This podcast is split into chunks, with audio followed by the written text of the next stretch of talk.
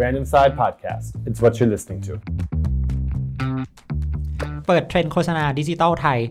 สวัสดีครับ คุณกำลังฟัง Brand Insight Podcast กับผมตาว Brand Insight ครับ และผมเมธบรนอินไซด์ครับ ครับผมวันนี้เราเข้ามาเรื่องโลกดิจิตอลกันดีกว่าพี่เมธ โลกดิจิตอลนี่คือยังไงหมายถึงตาวจะชวนไปดูหนังแบบดิจิตอลอะไรเงี้ย ก็ไม่เชิงดูหนังแต่เป็นดูแนวโน้ม แล้วก็เม็ดเงินโฆษณาดิจิตอล อ๋อ ไทยในในช่วงครึ่งปีที่ผ่านมา แล้วก็คาดการณ์มูลค่าทั้งปีในปีนี้ อืม เออต้องบอกว่าปีนี้เนี่ยน่าสนใจ อืม เพราะว่าครึ่งปีแรกเรารู้อยู่แล้วว่า เราอยู่กับวิกฤตโควิด ใช่ ตอนนี้ก็ยังอยู่นะ ตอนนี้ก็ยังอยู่กับวิกฤตโควิด แล้วก็เป็นวิกฤตเศรษฐกิจด้วย อืม ซึ่งตอนนี้ก็ยังอยู่ ก็ยังอยู่เพราะว่ามันเป็นผลที่เหมือนกับเป็นปฏิกิริยากันเนาะ มีมีผลต่อกัน อ่ามีผลต่อเนื่องกันทำให้เกิดสถานการณ์ที่เศรษฐกิจที่อาจจะไม่ค่อยดี อ่า ซึ่งเอ่อสมาคมโฆษณาดิจิทัลประเทศไทยครับผมเขาก็ทำการสำรวจว่าในช่วงครึ่งปีแรกเนี่ยเม็ดเงินที่เข้ามาสู่โฆษณาดิจิทัลเนี่ยมีมูลค่าเท่าไหร่ อืม ซึ่งในช่วงครึ่งปีแรกครับพี่เมธ6เดือนที่ผ่านมา มีเม็ดเงินโฆษณา 9,498 ล้านบาท ถือว่าเยอะไหมครับ ถือว่าเยอะไหม จริง ๆ อยากให้ดูการคาดการณ์ทั้งปีก่อนแล้วเดี๋ยวเราจะรู้ว่ามันเยอะหรือมันน้อย ครับ ส่วนในในช่วงครึ่งปีหลังเนี่ยจะอยู่ที่เป็นการคาดการณ์นะครับ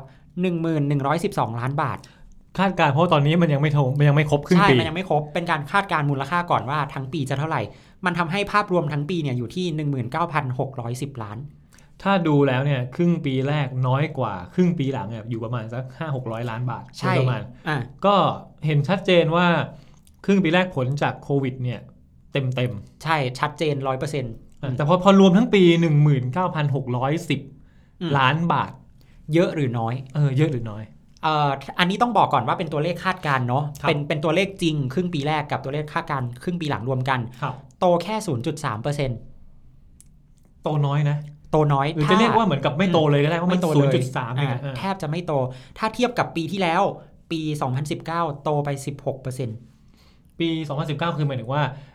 ปี 2019เนี่ยมันโตขึ้นจากปีก่อนหน้านั้นอี ใช่ กที โตก่อน โตจากปี 2018 เทียบอัตราการเติบโตกัน ใช่ อั นะ ตราการเติบโต ปีนี้ถ้าคาดคือโต 0.3 ปีที่แล้วคือโต โต 16 แล้วถ้าเกิดปีก่อนหน้านั้ 16 น ปี นะ ก่อน ปี 2018 โต 36%เลย อ๋ออ ม ก็คือแปลว่าอัตราการเติบโตมันลดลงอย่าง โอ้ มหาศาล ครึ่งต่อครึ่งอ่ะ ใช่ จาก 36 เหลือ 16 เนี่ย เหลือ อืม 0.3 เนี่ย คืออ ม แทบไม่โต ใช่ ครับ อืมทีนี้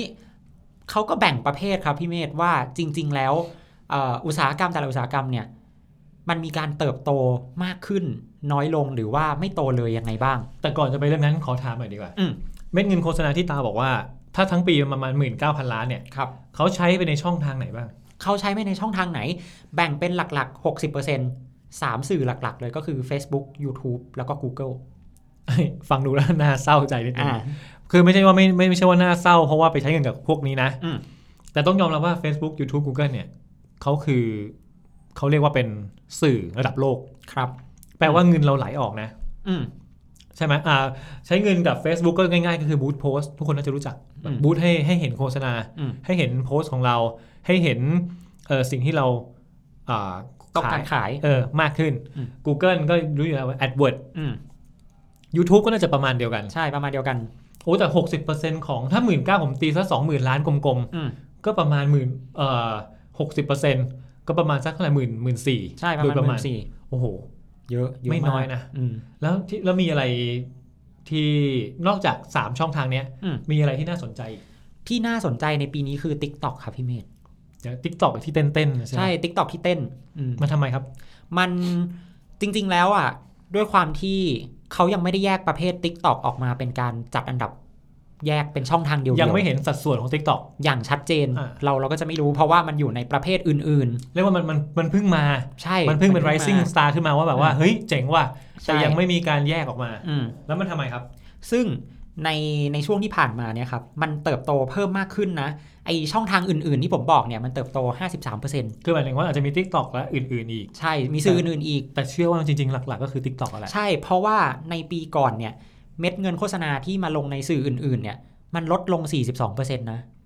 อ๋อ นี่เราไม่ได้พูดถึงสัดส่วนนะ อืม เราพูดถึงการเพิ่มขึ้นลดลงของ อืม เม็ดเงินที่ไปใส่ ใช่ อื่น ๆ ปกติมันลดลง อื่น ๆ ปกติลดลง แต่ ใช่ ปีนี้บวกขึ้นมา ปีนี้บวกเพิ่ม 50 กว่า เพราะฉะนั้นแต่ก่อนมันไม่มี Tik t o อกไง 50 เราอาจจะคาดการณ์ว่ามันต้องเป็น Tik t o k เป็นส่วนใหญ่แหละ ใช่ อืม เออแล้วแล้วทำไมทำไมอยู่ๆ TikTok ถึง ถึงแบบได้รับความสนใจ อืม ด้วยความที่รูปแบบคอนเทนต์ครับพี่เมธมันเรียกว่า user generated content อืม หรือว่าคอนเทนต์ที่ผู้ใช้งานนะเป็นคน สร้างขึ้นมา เป็นคนสร้างขึ้นมา ครับ ดังนั้นมันจะมีลักษณะคอนเทนต์คอนเทนต์ที่มีความคิดสร้างสรรค์ แบรนด์ก็สามารถจับจุดเนี้ยแหละ เอาสินค้าของตัวเองเข้ามาแฝงในการไทยอิน เอามาโปรโมท เอามาทำกิจกรรมร่วมกับเอ่อเจ้าแม่ t ิ k t o k ได้ไหมเขาเรียกว่าอะไร เออจะบอกว่าผมว่าส่วนหนึ่งเป็นเพราะ TikTok ดาราเล่นเยอะด้วยแหละ อ่าใช่ ใช่ไหมดาราออกมาเต้นๆอ่ะ อืม แล้วแบบ หรือว่าจะมีคอนเทนต์เชิงตลกอ่ะ ตลก อืม ขบขันอะไรเงี้ย อืม เยอะ ใช่ ก็เลยแบบมีโฆษณามาลง ใช่ แต่เราอาจจะไม่ได้เห็นโฆษณาแบบโฆษณาตรงๆ เหมือนที่เราเห็นในในแพลตฟอร์มอื่น แต่ก็ก็จะจะต้องเป็นโฆษณาที่ผ่านการคิดสร้างสรรค์ออกมาเป็นคอนเทนต์เฉพาะแบบของเขา อ๋ออ อืม แต่ว่าเราก็ยังไม่เห็นรูปแบบที่นำไปสู่การเขาเรียกว่าเปลี่ยนเป็นยอดขายโดยตรงนะ ใช่ใช่ คือถ้าอย่างเป็น Facebook เราสามารถกดไปเพื่อไปลิงก์แล้วซื้ออ ม ของได้เลย มี อืม Marketplace ใช่ อ่า Google ชัดเจน อืม เราอยากซื้ออะไรเราเซิร์ชเซิร์ชปั๊บขึ้นมาซื้อได้เลย ใช่ YouTube ก็น่าจะแบบมีลิงก์ที่คลิกไปได้ แต่ TikTok ยังไม่เห็น ยังไม่เห็นนะจุดนั้น น่าจะเป็นลักษณะของช่วงนี้ยังเป็น awareness อยู่ใช่ไหมหมายค อื วาม มว่าให้ให้ให้ eyeball คือมองเห็นเห็นบ่อยๆ ก็แค่นั้นอยู่ รู้ว่ามีมันอยู่แล้วค่อยไปหาในช่องทางอื่น เออ อืมเพราะว่าด้วยความที่มันอาจจะยังไม่ใช่ช่องทางหลักมากขนาดนั้น อืม ก็อาจจะต้องใช้ช่องทางหลัก 3 ช่องทางที่เราบอกไป ครับ มากที่สุด อืม อืมอ่ะเราไปดู อืม ยังไงนะ คือปีนี้ 19,600 กว่าล้าน อืม มีอุตสาหกรรมไหน อ่า ใช้งานใช้เงินยังไงบ้าง เออใช้เงินยังไงบ้างเอ่ออุตสาหกรรมที่ใช้เงินลดลงก่อนดีกว่าเนาะ ฟังดูแล้ว เออ หดหดหดหูเสียงก็หดหูนะ เออเอาอุตสาหกรรมยานยนต์ก่อนครับ มาถึงรถยนต์เรานี่ใช่ไหมครับ ใช่รถยนต์เลย ปีก่อน ขอบอกก่อนว่าปีก่อน เติบโต 18% ผมรู้แต่ว่า อืม ปกติรถยนต์เนี่ยเป็นอุตสาหกรรมยานยนต์เนี่ยนะ อืม เป็นอุตสาหกรรมที่มีการใช้เงินกับเอ่อช่องทางออนไลน์เนี่ยติดท็อปตลอด ใช่ติดท็อปตลอดปีนี้ก็ยังเป็นอันดับหนึ่งอยู่อยู่นะพี่ อ๋ เม อ ฆ ยังเป็นอันดับหนึ่งอยู่ ใช่ เขาก็ไม่ได้หายไปไหนแต่ว่า ลดลง อืมลดลงจากโต 18%เหลือโต 8% คือเรียกว่าไงใช้เงินน้อยลง ใช่ใช้เงินน้อยลง ก็เขาทำไมอะ เป็นเพราะความรู้สึกของผู้บริโภคเป็นหลักเลยพี่เมธซื้อรถมันเหมือนเป็นเป็นภาระในในระยะยาวอย่างน้อยก็ 4 ปีเนาะถ้าผ่อนเป็นเงินก้อนที่เราต้องจ่ายออกไปทุกเดือนทุกเดือน ด้วยสภาพเศรษฐกิจแบบเนี้ยผู้บริโภคก็อาจจะรู้สึกว่าเฮ้ยมันมันไม่ใช่จังหวะที่จะเสียเสียเงินหรือเปล่า อยากได้รถนะ อ่ะ แต่ไม่มั่นใจ เออแต่ไม่มั่นใจ เผื่อตกงาน เดี๋ยว เออ ไม่มีเงินผ่อน เราทำไงอะ อืม ใช่ไหมเออ เอ้ยแต่แต่เอาเอาต อื รง ม ๆในช่วงโควิดที่ผ่านมา อืม มีแบรนด์หนึ่งอย่างเช่น Mazda ครับผม เขาเปิดตัว CX อืม 30เปิดใหม่เลยนะ อืม เพิ่งเปิดแบบกลางโควิดเลยอะ แล้วขายได้ประมาณ ถ้าผมจำไม่ผิดเนี่ย ตอนนั้นเขารายงานยอดขายอยู่ประมาณ 500 กว่าคัน ในช่วงเวลานั้น เฮ้ยก็เยอะนะ500คันอะ เออเป็นรถ SUV ที่ก็ขายได้ดีอยู่นะ อืม เออบางทีก็ แต่ก็จะเอา Mazda มาเป็นตัวชี้วัดไม่ได้หรอก อืม เพราะว่า Toyota เองเนี่ยกว่าจะมาเปิดตัว Corolla crossover อะ อืม ก็ ก็มีการเลื่อน ก็คือมันก็คือล่วงเลยผ่านช่วง อืม วิกฤตหนัก ๆ มาแล้ว อืม หรืออย่าง Honda เองก็ยังไม่มีความเคลื่อนไหวตรงนี้ อืม แปลว่า 2 พี่ใหญ่เองเนี่ย ก็ระมัดระวังในการ ใช้เงิน ทำอืม อืมก็เป็นไปได้ อืม ส่วนต่อมาครับพี่เมธอสังหาริมทรัพย์ ทำไมครับ อสังหาริมทรัพย์เนี่ยเอ่อใช้เม็ดเงินที่จะมาลงในโฆษณาดิจิตอลเนี่ยลดลง 10%จากที่ปีที่แล้วเทียบก่อนปีที่แล้วโตตั้ง 17%นะ คือก็เข้าใจได้ปะ อืม ก็เหมือนกับรถยนต์อ่ะ จะซื้อบ้านอย่างเงี้ยเหรอ เออเนาะความความรู้สึกในเชิงผู้บริโภค จะซื้อบ้านจะซื้อรถยนต์มันดูเป็นเป็นเรื่องใหญ่ในในชีวิตเนาะ อาจจะซื้อคอนโดอย่างเงี้ย เออ ถ้าไม่ได้แบบว่า พอจะมีเงินอยู่แล้วนะ อืม พวกคนที่ต้องผ่อนอ่ะ เออ ตกงานวันนี้ แล้วจะผ่อนยังไงอ่ะโดน ใช่ ยึดอีกลำบากเลย ใช่ เออเขาก็เลยคิดว่าอาจจะยังไม่ใช่จังหวะที่เหมาะ ประกอบกับอันนี้ในในเชิงพฤติกรรมผู้บริโภคไปแล้วเนาะในเชิงผู้ประกอบการบ้างเขาก็มีความคิดที่ว่าจะเคลียร์สต็อกเก่าออกก่อน ยังไม่เปิดตัวโครงการใหม่ อืม ๆ ดังนั้นสิ่งที่เขาทุ่มมากกว่าคือการทำโปรโมชั่น ไม่ใช่การไม่ใช่การโปรโมทโครงการใหม่ๆ ให้เราเห็น อ๋อเออก็จริง อืม อีกอย่างหนึ่งคือ ต้องบอกว่าในเชิงการใช้เงินเนี่ย อืม ของแบรนด์ต่างๆ เรื่องของเงินเงินโฆษณา อืม เป็นเงินที่ตัดง่ายๆที่สุด เออเหรอ อ้าวอ่ะสมมติว่าบริษัทหนึ่งมีงบ งบผลิต งบคน อืม งบการตลาด งบตัดง่ายสุดคืองบการตลาด เออเนาะเพ เพราะ ราะ ว่า ว่า ที่ตามบอกเมื่อกี้ เออ ไม่จำเป็นต้องโปรโมทอะไรใหม่ เออ งั้นตัดก่อนเลย ตัดเลยตัดเลย เออ ตัดง่าย ใช่ แล้วโปรโมทเล็ก ๆ ไม่โปรโมทเลยก็ไม่ได้เพราะเดี๋ยว อืม คนไม่รู้ตัดง่ายสุด ๆ ทีนี้เรื่องอสังหาริมทรัพย์เนี่ยมันมีผลมาจากธนาคารด้วยครับ ธนาคารเขาก็มีความระวังเรื่องหนี้เสียมากขึ้นเขาก็อาจจะไม่ได้อยากปล่อยให้คนกู้เงินเป็นห อ๋ นี้ อ การการให้สินเชื่อยากขึ้น ใช่ยากขึ้น เออ อืม ตรงนี้มันรู้สึกว่าอุตสาหกรรมธนาคาร ก็คือ อ่า หมายถึงธุรกิจธนาคารเองก็ โอ้ธุรกิจธนาคารนี่หลุดอันดับหนึ่งในห้าเลยนะ เดิไปมอยู่ นี้ก็เป็นหนึ่งในหนึ่งใน เดิมอยู่ในอันดับห้าตอนนี้ อ๋อ หลุดไปอันดับเจ็ด อืม อืม มีการใช้ลดลงยังไงบ้าง ลดลง 30%เลย อันนี้ก็เข้าใจได้ อืม เดิมเนี่ย แต่จริง ๆ ถ้าเรามองเนี่ย ธนาคารยังมีกำไรสูงอยู่นะ ครับผม เทียบแบงก์ใหญ่เนี่ยสี่ห้าแบงก์เนี่ย อืม กำไรยังสูงอยู่ แต่ล่าสุดในไตรมาสสองเนี่ยที่เขาประกาศออกมาแล้ว อืมอะ่ะตัวเลขกำไรลดลง หมายถึงว่ามีการปรับลดเอากำไรเนี่ยไปเป็นเขาเรียกว่าเงินสำรอง ครับ เพราะว่าอ่ามีโอกาสที่หนี้เสีย จะสูงมาก ครับผม ก็โควิดอะเนาะ อืม ก็เศรษฐกิจอะเนาะ SME เนี่ยตอนนี้ก็หนักหนากัน อืม แปลว่าถ้าเกิดเขาเป็นเขาไม่มีพลังที่จะใช้หนี้ให้ธนาคารได้ ธนาคารต้องตั้งสำรองสำหรับป้องกันหนี้เสียไว้ มันก็เป็นเป็นภาระของธนาคารอีกอย่างหนึ่งเหมือนกัน ใช่ แล้วอีกประเด็นหนึ่งที่น่าสนใจพี่เมธนั่นก็คือของธนาคารนะ ลองสังเกตดูว่าช่วงปีที่ผ่านมาเนี่ย การโปรโมทเรื่องอินเทอร์เน็ตแบงกิ้งลดลง ก็คนใช้เยอะแล้วมั้ง ใช่คนใช้เยอะแล้ว 1 2 ก็คือทุกธนาคารมีอินเทอร์เน็ตแบงกิ้งเหมือนกันหมดเอ่อฟังก์ชันทำได้เหมือนกันหมด ธนาคารก็เลยเลิกทุ่มงบประมาณที่จะโฆษณาเรื่องนี้เหมือนกัน อ๋อ ไม่ต้องโปรโมทแล้ว ใช่ในเมื่อทุกธนาคารทำได้เหมือนกัน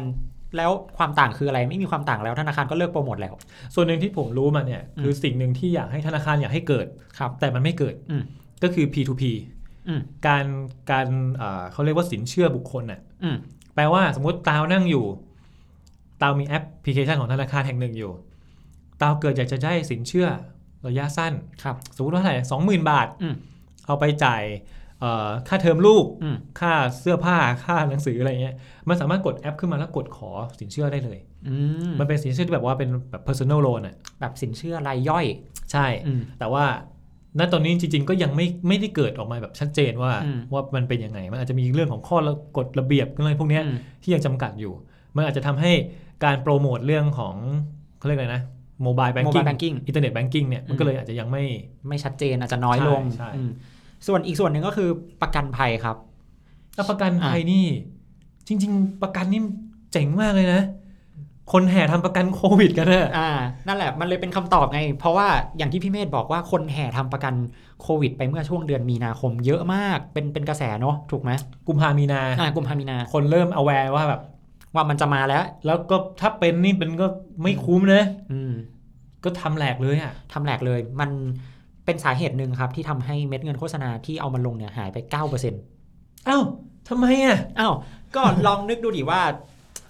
เป็นกราฟเลยอะพุ่งสูงมากเลยนะ ต้นปีคือพุ่งสูง เออแล้วความต้องการมันหมดแล้วอะ อ๋อทำกันหมดแล้ว เออทำกันไปหมดแล้วอะ เออ เออมันมันไม่มีเหตุผลที่จะต้องโฆษณาใดๆทั้งสิ้นนะ อ๋อ คือถ้าเรามองแต่มิติของโควิด อืม เราก็จะเข้าใจว่าเขาทำเยอะมาก ใช่ แต่เราลืมไปว่าจริงๆ โปรดักต์ประกันอ่ะ มันมีเยอะมากเลย ใช่มันมีเยอะมากเลย ไม่ว่าจะเป็นประกันชีวิตประกันสุขภาพ ประกันบำนาญประกันเงินฝาก ใช่ ทำไหม ไม่ทำ อยากทำ อ่ะอยากท แต่มีเงินไหม ำไม่มี เพราะว่ามันไม่มีมันมีความไม่แน่นอนในชีวิต ใช่ คือบางคนบอกว่าเฮ้ยคุณรู้สึกไม่แน่นอนในชีวิตอ่ะ อืม คุณยิ่งต้องทำประกันนะ โอ้ยจริงเหรอ อ้าวเพราะประกันทำให้เรารู้สึกว่าถ้าเรามีอะไรไม่แน่นอนเกิดขึ้น เราจะได้มีเงินใช้ไง อืม แต่ลืมไปว่า ไอ้ประกันมันจะมีคุณลักษณะของความเป็นระยะยาวหน่อย อืม อย่างน้อยประกันออมทรัพย์ก็ต้องแบบ 5 ปี 7 ปีอะไรอย่างเงี้ย อืม แต่อันเนี้ยระระยะสั้นสุดๆเลยนะคือเราไม่รู้เลยว่าเดือนนี้เราจะตกงานไหมสามเดือนข้างหน้าจะยังมีงานทำอยู่ไหม อืม หรือถ้าบางคนโดนลดเงินเดือนเนี่ย ทุกวันนี้ยังไม่กลับมาเลยนะ เออเนาะจริงจริง แล้วถามว่าเราต้องทำเพิ่มภาระให้ตัวเองในการจ่ายประกันอ่ะ มัน ก็อาจจะเป็นสิ่งที่ไม่ถูกเวลา มันไม่ทันอ่ะเออ เออจริง ๆ มันก็คล้ายๆกับเรื่องซื้อบ้านซื้อรถ อย่าง ใช่ ที่เราคุยกันว่ามันเป็นภาระรายจ่ายระยะยาว ใช่ เราก็ยังไม่มั่นใจก็เลี่ยงไปก่อน ใช่เออก็เข้าใจได้นะ แต่ว่าทีนี้มันก็ไม่ใช่ว่า จะมีแต่เม็ดเงินลดอย่างเดียวถูกไหมครับ อ๋อยังมีคนเพิ่มอยู่ เอ้ย มันก็ต้องมีมันมันก็ต้องแบบมีในทางกลับกันในทางตรงข้ามกันเหมือนกัน ต้องมีบางบางอุตสาหกรรมที่ยังเพิ่ม ใช่ อยู่มีที่ไหนบ้างครับ ค้าปลีกเพิ่มขึ้น 5% เฮ้ยเดี๋ยวนะ อืม ไอตอนโควิดนี่เขาต้องปิดห้างปิดอะไรกันเลยเนี่ย อืม ค้าปลีกมันยังมันยังจะเพิ่มเงินโฆษณาอีกเหรอ เอ้ยก็ที่ปิดห้างปิดร้านไง มัน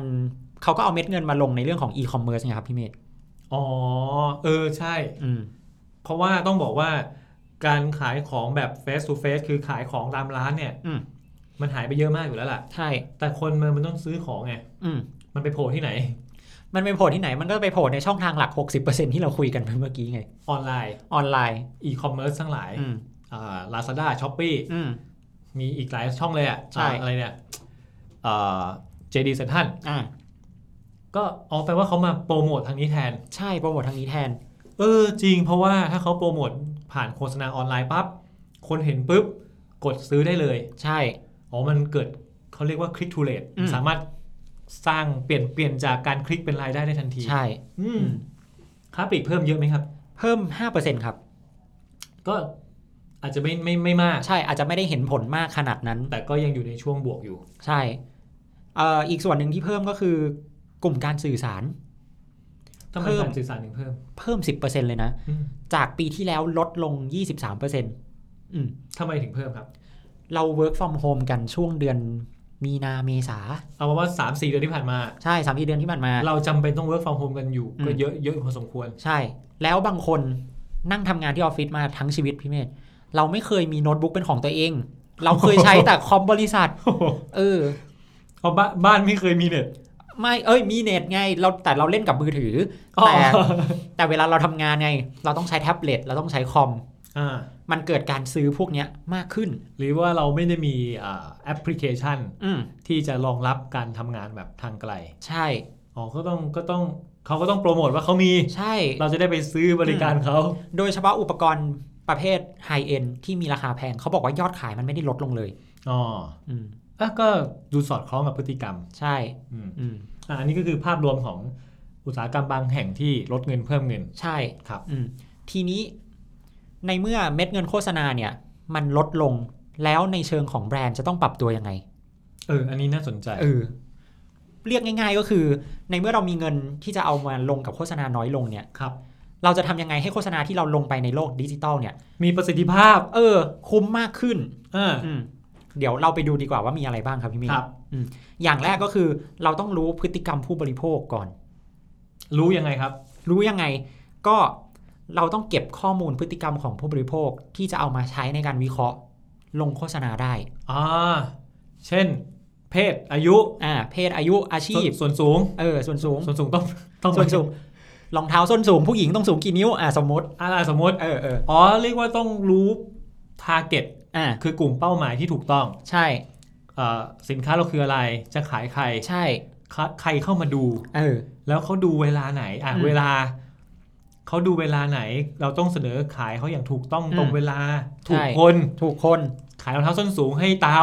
เต่าซื้อไหมไม่ซื้อ จะซื้อไปทำไม เออจะซื้อไปทำไม เอ เอ อ อ เออเออเรื่องเรื่องนี้เป็นเรื่องที่เราคุยกันมานานแล้วว่า อืม เออเรื่องของ targeting ครับผม เรื่องของพฤติกรรมผู้บริโภค เรื่องของข้อมูลของผู้บริโภค อืม มันต้องถูกต้อง ใช่ ทีนี้ประเด็นสำคัญคือด้วยความโชคดีของการมีโควิดเหมือนกันนะ มันทำให้เรารู้พฤติกรรมผู้บริโภคกลุ่มที่เราไม่เคยรู้ เพราะมันไม่มันไม่มีข้อมูลในโลกออนไลน์อ่ะ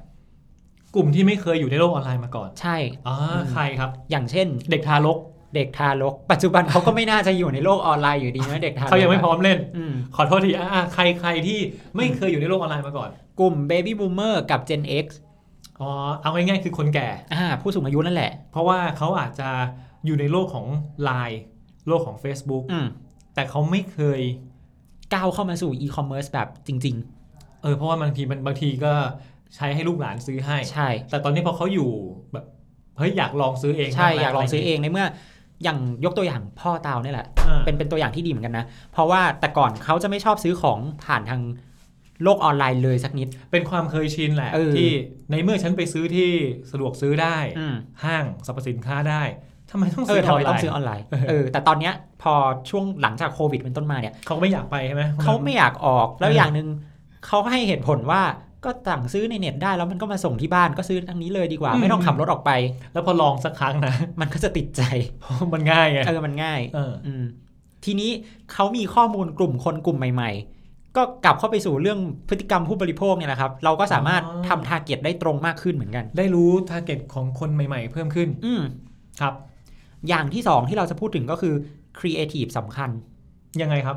ครีเอทีฟเนี่ยก็อย่างที่บอกสมัยก่อนเราอาจจะเคยได้ยินว่าเอ่อคอนเทนต์ทุกคอนเทนต์เนี่ยจะต้องลงได้ทุกแพลตฟอร์ม แต่ต้องปรับรูปแบบให้มันมีความเหมาะสมแต่ละแพลตฟอร์ม อ่าอ่าฮะอ่าคือเดิม อืม เดิมเนี่ยคอนเทนต์ทำมาหนึ่งอัน อืม ลงทุกอันไม่ได้นะ อืม แต่ต้องปรับให้มันเข้ากับ ใช่ กับฟอร์แมตนั้น เออ อย่างเช่น Facebook ต้องเป็นวิดีโอแบบหนึ่งแนวนอน Instagram ต้องเป็นสแควร์เออ ๆจะจะไปลงทีวีได้ด้วยตัดให้สั้นลง อ่า ใช่ใช่จำนวนวินาทีต้องไม่เท่ากันอะไรเงี้ยก็แล้วแต่ อ่าอ่าโอเคอันอันนี้คือของเดิม อันนี้อันนี้คือของเดิม อ่ะแล้วของใหม่อ่ะ ของใหม่เนี่ย เราจะมาแค่เปลี่ยนนิด ๆ หน่อย ๆ ไม่ได้ แต่ต้องมีการ create คอนเทนต์ให้มันเข้ากับแต่ละแพลตฟอร์มด้วยตัวของมันเองเลย คือเฉพาะเจาะจง ใช่เฉพาะเจาะจง อืม เพราะอะไร อย่างเช่นยกตัวอย่าง TikTok อ๋อที่เราคุยกันตอนตอน เอ แร อก ที่เรา ว่า คุยกันตอนแรก t ิ k t o k เป็นช anel ใหม่ เป็นช่องทางใหม่ที่ ใช่ กำลังมาแรง ใช่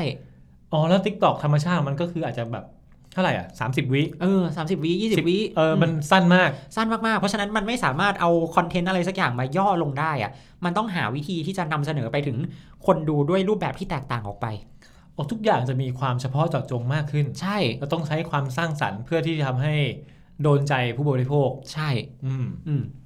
ส่วนต่อไปครับก็คือเรื่องของเกม ไม่ถึงยังไงครับให้เล่นเกมเหรอ เอ่อกลุ่มตลาดเกมอธิบายอย่างนี้ดีกว่า กลุ่มตลาดเกมเนี่ยใหญ่มากครับพี่เมธ ครับ ในไทยเนี่ยเอ่อทาง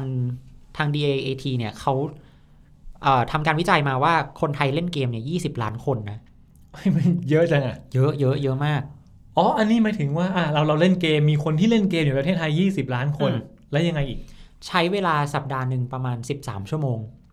โอ้วันละประมาณ 2 ชั่วโมงเลยนะอ่ะถ้าตีง่าย อ่ ๆเจ็ด ละ วัน สองชั่วโมง เออ ประมาณนั้น แล้วก็ผู้ใช้งาน YouTube ชาวไทยเนี่ย 45%สนใจคอนเทนต์เรื่องเกม อันนี้เรากำลังจะพูดถึงสตรีมเมอร์อะไรอย่างงี้ป่ะ ใช่รวมรวมกันทั้งกลุ่มสตรีมเมอร์ทั้งคนเล่นมือสมัครเล่น หรือคนดูสตรีมด้วย คนในกลุ่มเกมก็จะมีแบบสตรีมเมอร์คือคนที่เล่นเกมให้คนอื่นดู อืม ผ่านทาง YouTube อืม หรือว่า Twitch มันเป็นเป็นช anel อีกอันหนึ่ง อืม หรือจะมีกลุ่มที่เป็นโปรเพลเยอร์ อืม โปรเพลเยอร์ก็คือคนที่เล่นเป็นอาชีพเลย จริ เล่น งจัง เล่นแบบมีแข่ง อืม เป็นนักกีฬา ครับ หรือคนกลุ่มคนดู อืม คนเล่นทั่วไปหรือคนดูเนี่ย อืม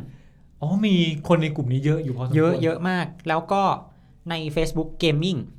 อ่ามี Facebook Gaming เออ ใช่ เขาบอกว่าคนไทยเนี่ยใช้งาน Facebook Gaming เนี่ย ติดอันดับ 5 ของโลกเลยนะ เอ้ยผมเล่าให้ฟัง อืม เคยเปิดไอ้เนี่ยใน Facebook นี่แหละ ครับ เจออ่าเกมหนอนอะ อืม เกมหนอนที่มันหมุนไปหมุนมา แล้วมันก็ตัวใหญ่ขึ้นอะดูแบบเกมอะไรวะ ไม่เห็นหนุกเลย แต่ก็ยืนนั่งดูอะ อืม แป๊บเดียวครึ่งชั่วโมง อืม เกือบเกือบดูต่อแล้วนะ มันเหมือนมันเพลินๆน่ะ แล้วคนที่เขาเล่นเขาก็จะคุยกับเราอ่ะ เหมือนกับคุยโชว์หน้าแล้วก็คุยกับใครก็ได้ที่แชทเข้าไปหาเขา อืม แล้วก็จะมีการเหมือนกับลักษณะที่เขาเรียกว่าโดเนทก็คือซื้อดาวให้ซื้อดอกไม้ให้มันก็คือมีมีเรื่องของรายได้ อืม เออ อันนี้ก็น่าสนใจ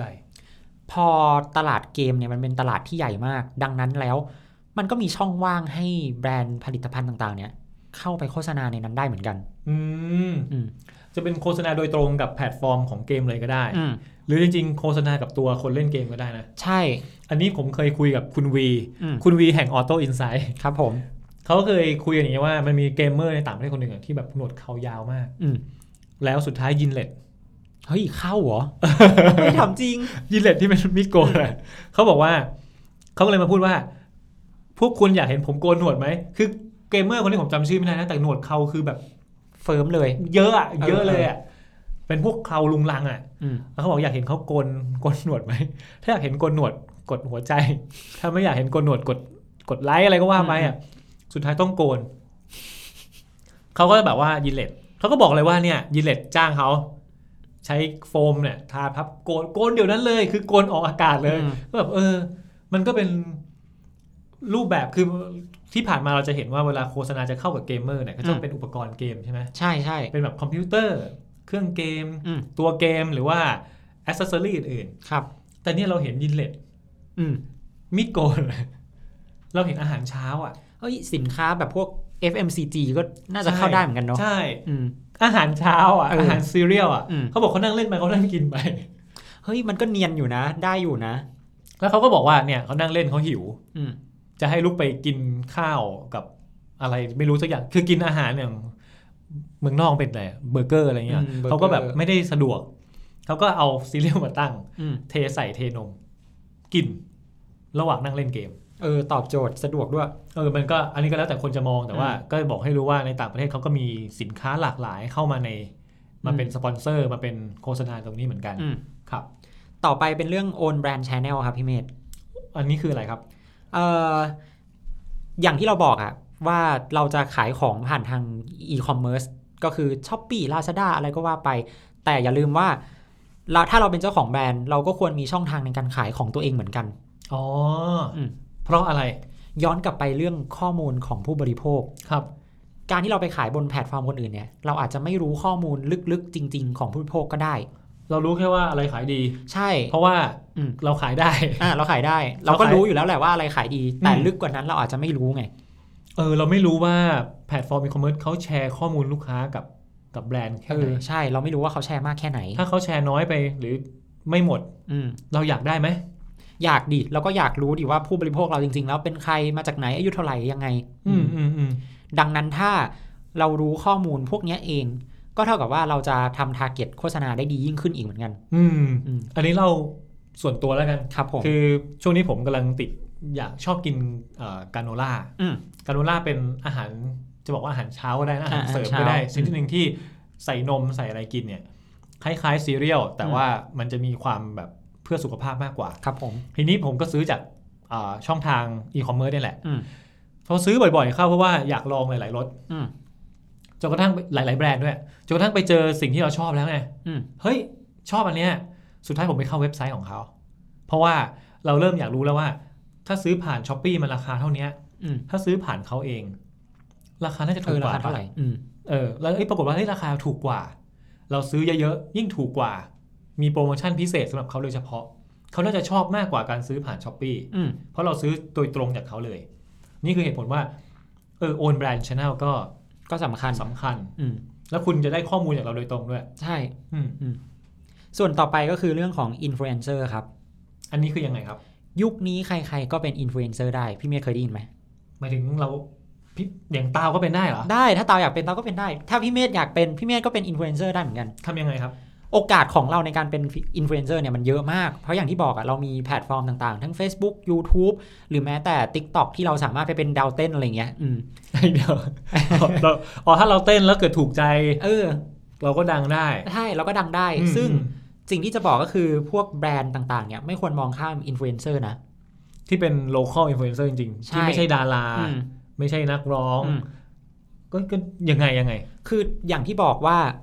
ย้อนกลับไปก่อนว่า ปัจจุบันเนี่ยคน Gen C